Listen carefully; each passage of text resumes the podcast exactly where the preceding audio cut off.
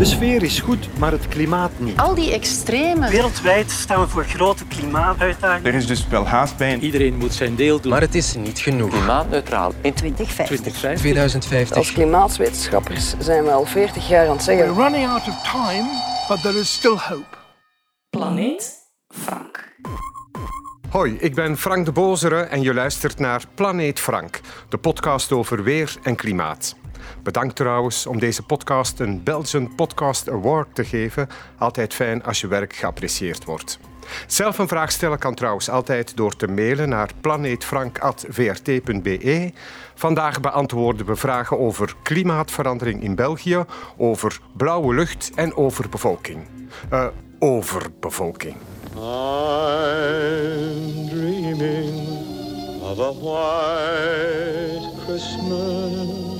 We verwachten deze week een reeks ijskoude dagen. Geen witte kerst, nee, echte maartse buien in putteke winter. Deze tijd van het jaar mogen we zo'n 6 of 7 graden verwachten. Wel, daar zitten we toch wel een flink pak boven.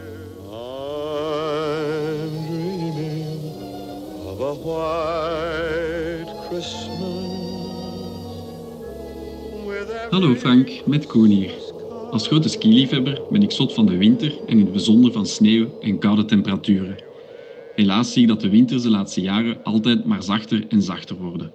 Hierbij stel ik vast dat gedurende zachte periodes de wind uit het zuiden of zuidwesten komt, terwijl tijdens de koudere periodes de wind uit het noorden of noordoosten komt. Hoe moeten we deze zachte winters nu bekijken in het licht van de klimaatopwarming? Hebben we nu veel vaker te maken met een luchtstroming uit het zuiden of zuidwesten waardoor het zachter is dan vroeger? Of is het vandaag de dag zachter omdat de aangevoerde lucht meestal enkele graden warmer is dan vroeger, ongeacht uit welke windrichting hij komt? Kan jij dit even duiden? Goeie vraag, Koen. Het weer kan bij ons inderdaad uit alle hoeken komen. Meestal hebben we te maken met zuidwestelijke of westelijke luchtstromingen. Die brengen Atlantische zeelucht mee, lucht die door de warme golfstroom nog eens een extra temperatuurzetje heeft gekregen. Onze winters zijn veel minder streng dan aan de andere kant van de oceaan.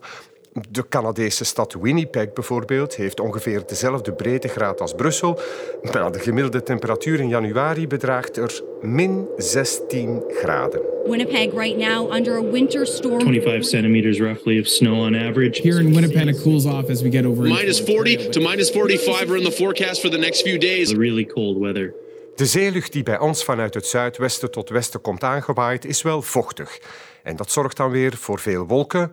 Onze Canadese stad Winnipeg krijgt jaarlijks 750 uur meer zonneschijn dan Ukkel. Omdat de grote watermassa van de Atlantische Oceaan maar heel langzaam opwarmt en afkoelt doorheen het jaar, heeft de aangevoerde zeelucht de neiging om alles te temperen. Onze zomers zijn veel minder heet dan, jawel, dan het Canadese Winnipeg. Maar natuurlijk gebeurt het bij ons ook soms dat de wind uit een andere hoek waait.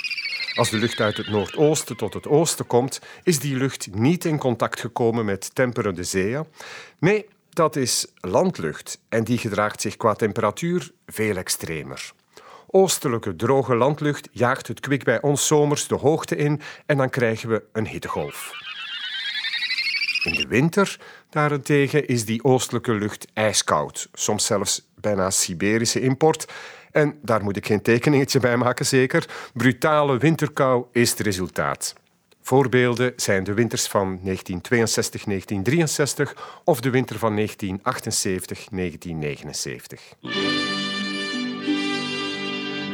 De winter van 1979 zal de geschiedenis ingaan als een van de strengste van deze eeuw. Temperaturen bis zu nul worden gemessen. Het was de meest barre dag van de winter 1979. Wat gaat er nu gebeuren als we de klimaatverandering loslaten op al deze gegevens? Kijk, we weten wel dat de wereldtemperatuur snel stijgt, maar het zou bijvoorbeeld kunnen dat we als gevolg van de klimaatverandering veel meer landlucht krijgen. Of dat de warme golfstroom vertraagt, waardoor de zachte zuidwestenwinden minder effectief hun werk kunnen doen. We willen met andere woorden weten of en in welke mate de luchtstromingspatronen zullen veranderen in een opwarmend klimaat. Wat gaat er dan gebeuren in Europa, in West-Europa, in België?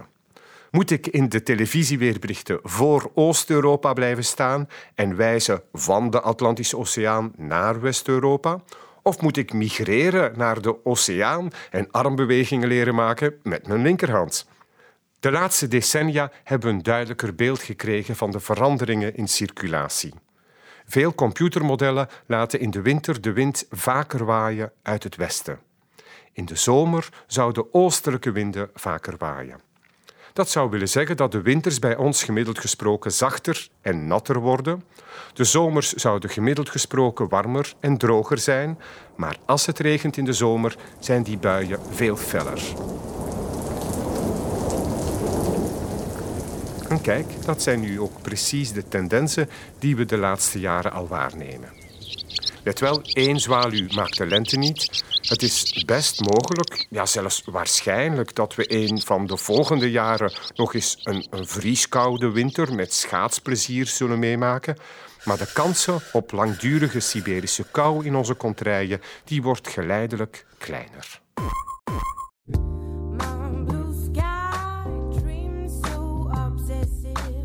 Ik zal je vertellen waarom de hemel blauw is. Bliksem, zei konijn. Ik wil heel graag weten waarom de hemel blauw is. De hemelstaat is smurf! De hemelstaat is smurf! Staat de hemel in smurfpotige? Beste Frank, als trouwe kijker van jullie weerbericht heb ik me al heel dikwijls volgende vraag gesteld. Waarom is de lucht eigenlijk blauw als het mooi weer is? Dank bij voorbaat voor je ongetwijfeld verhelderende reply. De onbewolkte lucht is blauw, zeggen we. Maar lucht op zichzelf heeft natuurlijk geen kleur. Zonder lichtbron is de nachthemel zwart en kunnen we sterren zien. Het daglicht wordt geleverd door de zon. Hebben we dan een blauw gekleurde zon? Nee, toch niet. We moeten even praten over licht in het algemeen.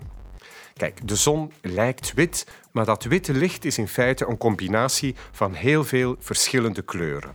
Dat merk je trouwens als er een regenboog verschijnt aan de hemel. Je kan licht beschouwen als golven. En verschillende kleuren hebben dan verschillende golflengten. Aan de ene kant heb je rood licht met een lange golflengte, terwijl blauw en violet een veel kortere golflengte hebben. Onze dampkring bestaat uit enorm veel kleine luchtdeeltjes, voornamelijk stikstofmoleculen en zuurstofmoleculen. Die moleculen zijn veel en veel kleiner dan de golflengte van zichtbaar licht. Als lichtgolven al die moleculen tegenkomen, worden ze in zekere mate verstrooid in alle richtingen. Verstrooiing van licht. Dat is een fenomeen dat we bijvoorbeeld ook zien als we op een mistige nacht kijken naar een lamp op afstand. Het licht van die lamp lijkt dan niet alleen van de lichtbron zelf te komen, maar ook een beetje van de omgeving vlak rond die lamp. Het licht van de lamp wordt dus verstrooid, in dit geval door heel fijne mistdruppeltjes. Wel, een soortgelijke verstrooiing doet zich ook voor bij het zonlicht.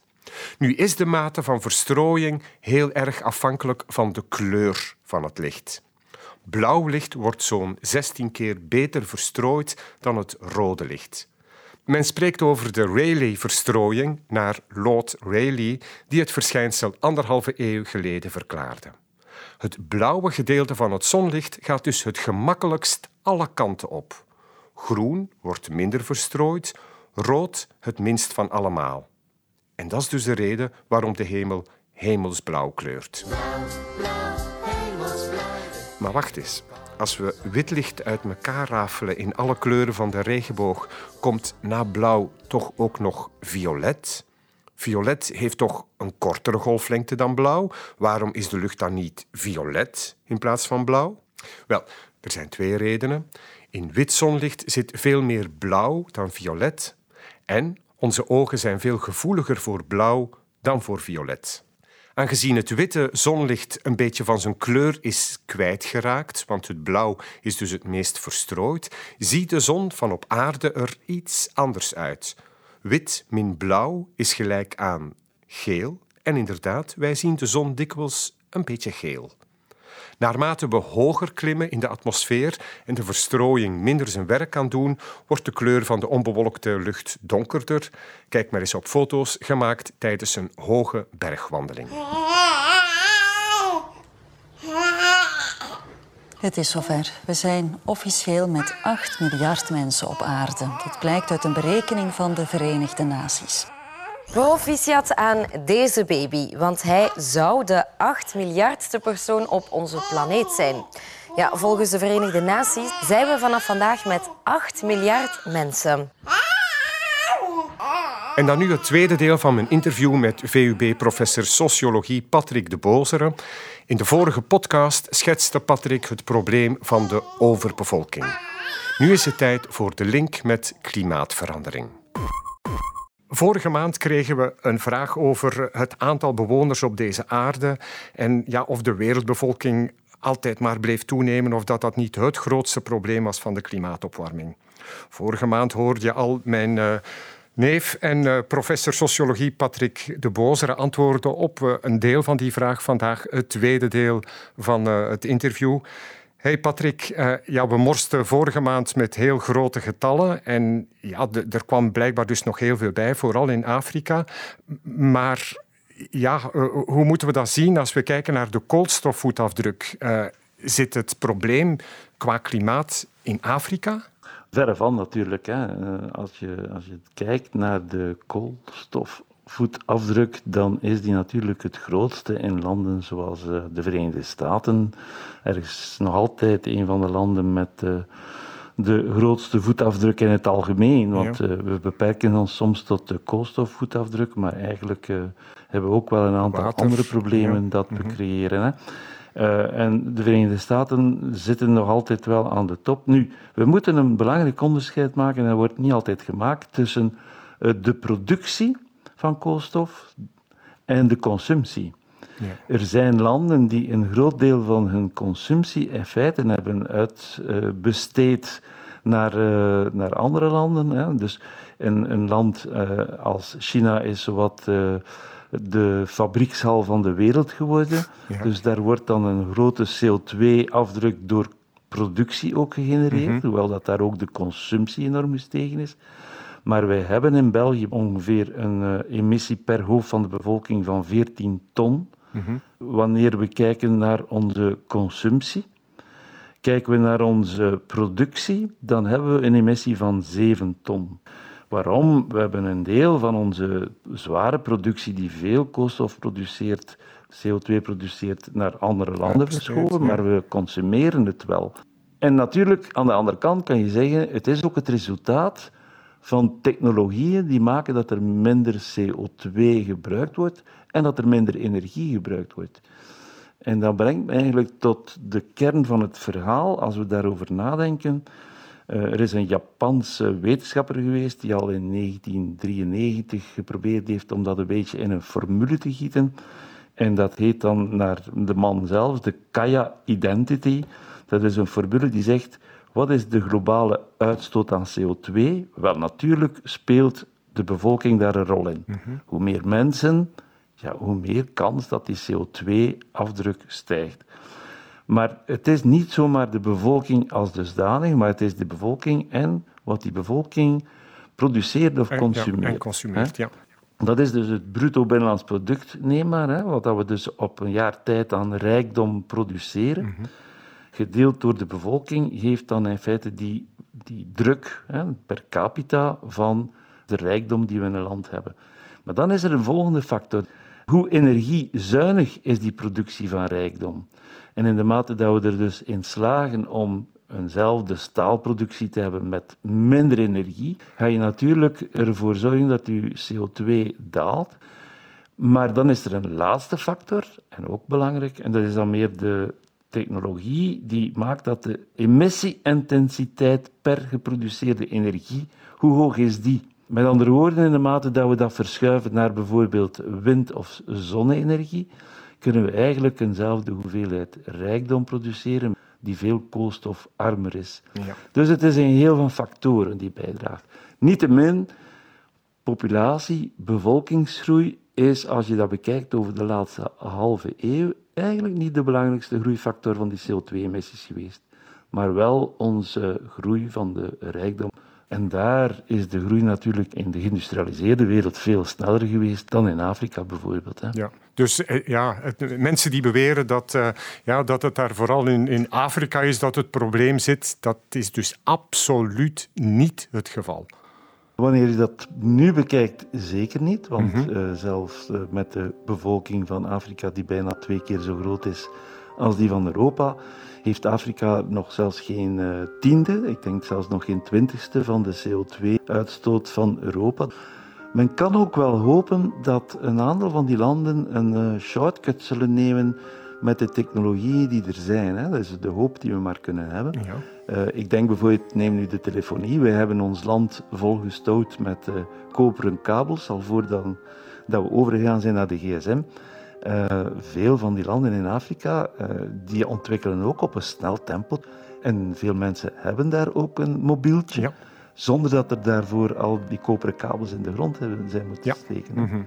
Dus uh, het kan natuurlijk wel dat we een ontwikkelingspad volgen, dat een, een weg kan zijn die minder ja, druk zal leggen op de planeet. Niettemin, we zullen er heel actief moeten aan werken. En op dit moment is het zo dat zeker voor wat onze landen betreft de emissies nog veel te hoog liggen als we het traject willen hebben van minder dan anderhalve graad stijging van het klimaat gemiddeld. Dus daar zullen we toch nog wel drastischer moeten ingrijpen. Mm -hmm. En het gaat veel sneller en veel efficiënter als je natuurlijk gaat ingrijpen op die factor van productie van rijkdom en de manier waarop dat je die produceert, dan wanneer dat je gaat op die bevolking gaan inwerken. Want een belangrijk deel van die groei van de bevolking is ook gewoon het feit dat we langer leven. Patrick, misschien nog een, een laatste vraag. Heb je als demografer een, een idee van uh, met hoeveel mensen we zullen zijn in bijvoorbeeld 2050 of 2100, als je ja, al deze dingen in, in beschouwing neemt? Wel, de projecties uh, lopen een beetje uiteen, maar als je die van de Verenigde Naties neemt en je neemt de middenprojectie, dan gaan we tegen 2050 wellicht naar 9,7 miljard mensen gaan. Dus dat zal niet ver meer van de 10 miljard zitten. Uh, tegen 2100 iets van 10,4 miljard. Maar daar loopt het al veel breder uit elkaar. Ja. Uh, als er een half kind per vrouw meer of minder zou zijn, dan zou het uh, wel eens naar de 11 of 11,5 miljard kunnen gaan. Mm -hmm. Of nooit de 10 miljard bereiken. Dus verre projecties, kleine verschillen geven grote verschillen op lange termijn. Mm -hmm. Wellicht binnen 30 jaar zit dat er wel in dat we naar die 9,5, 9,7 miljard zullen gaan. Maar hoe, hoe het verder zal zitten, zal afhangen met name van hoe snel zal de daling gaan in vruchtbaarheid. Ja. Wij hebben bijvoorbeeld in België er 100 jaar over gedaan om van vijf kinderen naar drie kinderen te gaan. Hè. En nog een keer 100 jaar om op het huidige niveau te zitten. Maar een land als Iran, om maar een voorbeeld te geven, die hebben eigenlijk in tien jaar tijd van vijf kinderen zijn die naar twee kinderen gegaan. Mhm. Dus dat kan heel, heel snel gaan, die evoluties. Dat hangt eigenlijk in grote mate af van zowel de ontwikkeling van die landen, economisch, als vooral van het onderwijs van meisjes. In de mate dat vrouwen uh, meer onderwijs kunnen volgen, kunnen ze veel meer autonoom zijn wat betreft uh, de beschikking over hun eigen lichaam en over de reproductierechten. Hè, van hoeveel kinderen willen we wel? En, ja, en ten derde moet je natuurlijk wel uh, beschikbare en goedkope anticonceptiva hebben. Mm -hmm. En dat is nog altijd een probleem in de wereld. Hè. We schatten dat ongeveer 200 miljoen vrouwen bijvoorbeeld dit jaar geen toegang hebben tot anticonceptiva. Mhm. Het zij omdat ze niet beschikbaar zijn, het zij omdat ze veel te duur zijn op de markt. Ik denk dat dat een van de belangrijke uitdagingen is natuurlijk van, van de toekomst. Dat is uh, de mogelijkheid geven aan vrouwen om te kunnen beslissen Zelf. hoeveel kinderen ze willen realiseren. En dan zullen we zien dat 60% van de wereldbevolking in landen leeft waar het aantal kinderen per vrouw onder het vervangingsniveau ligt. We gaan in die richting, omdat eh, vrouwen natuurlijk, die hebben een wens voor een aantal kinderen, maar in de mate dat eh, de overlevingskans van kinderen groter ligt, in de mate dat ze ook hun eigen leven willen uitbouwen, gaan we eigenlijk automatisch naar een veel lager geboortecijfer. En die motor die kan sneller of trager gaan, hè? dat weten we niet. Hè? Bedankt, dat was uh, uiterst interessant. Ik denk dat we weer heel veel hebben bijgeleerd. Einde van de podcast. Heb je zelf een weer- of klimaatvraag? Stel ze me via het invulformulier op de site, via hashtag planeetfrank of e-mail planeetfrank.vrt.be. Graag tot volgende maand.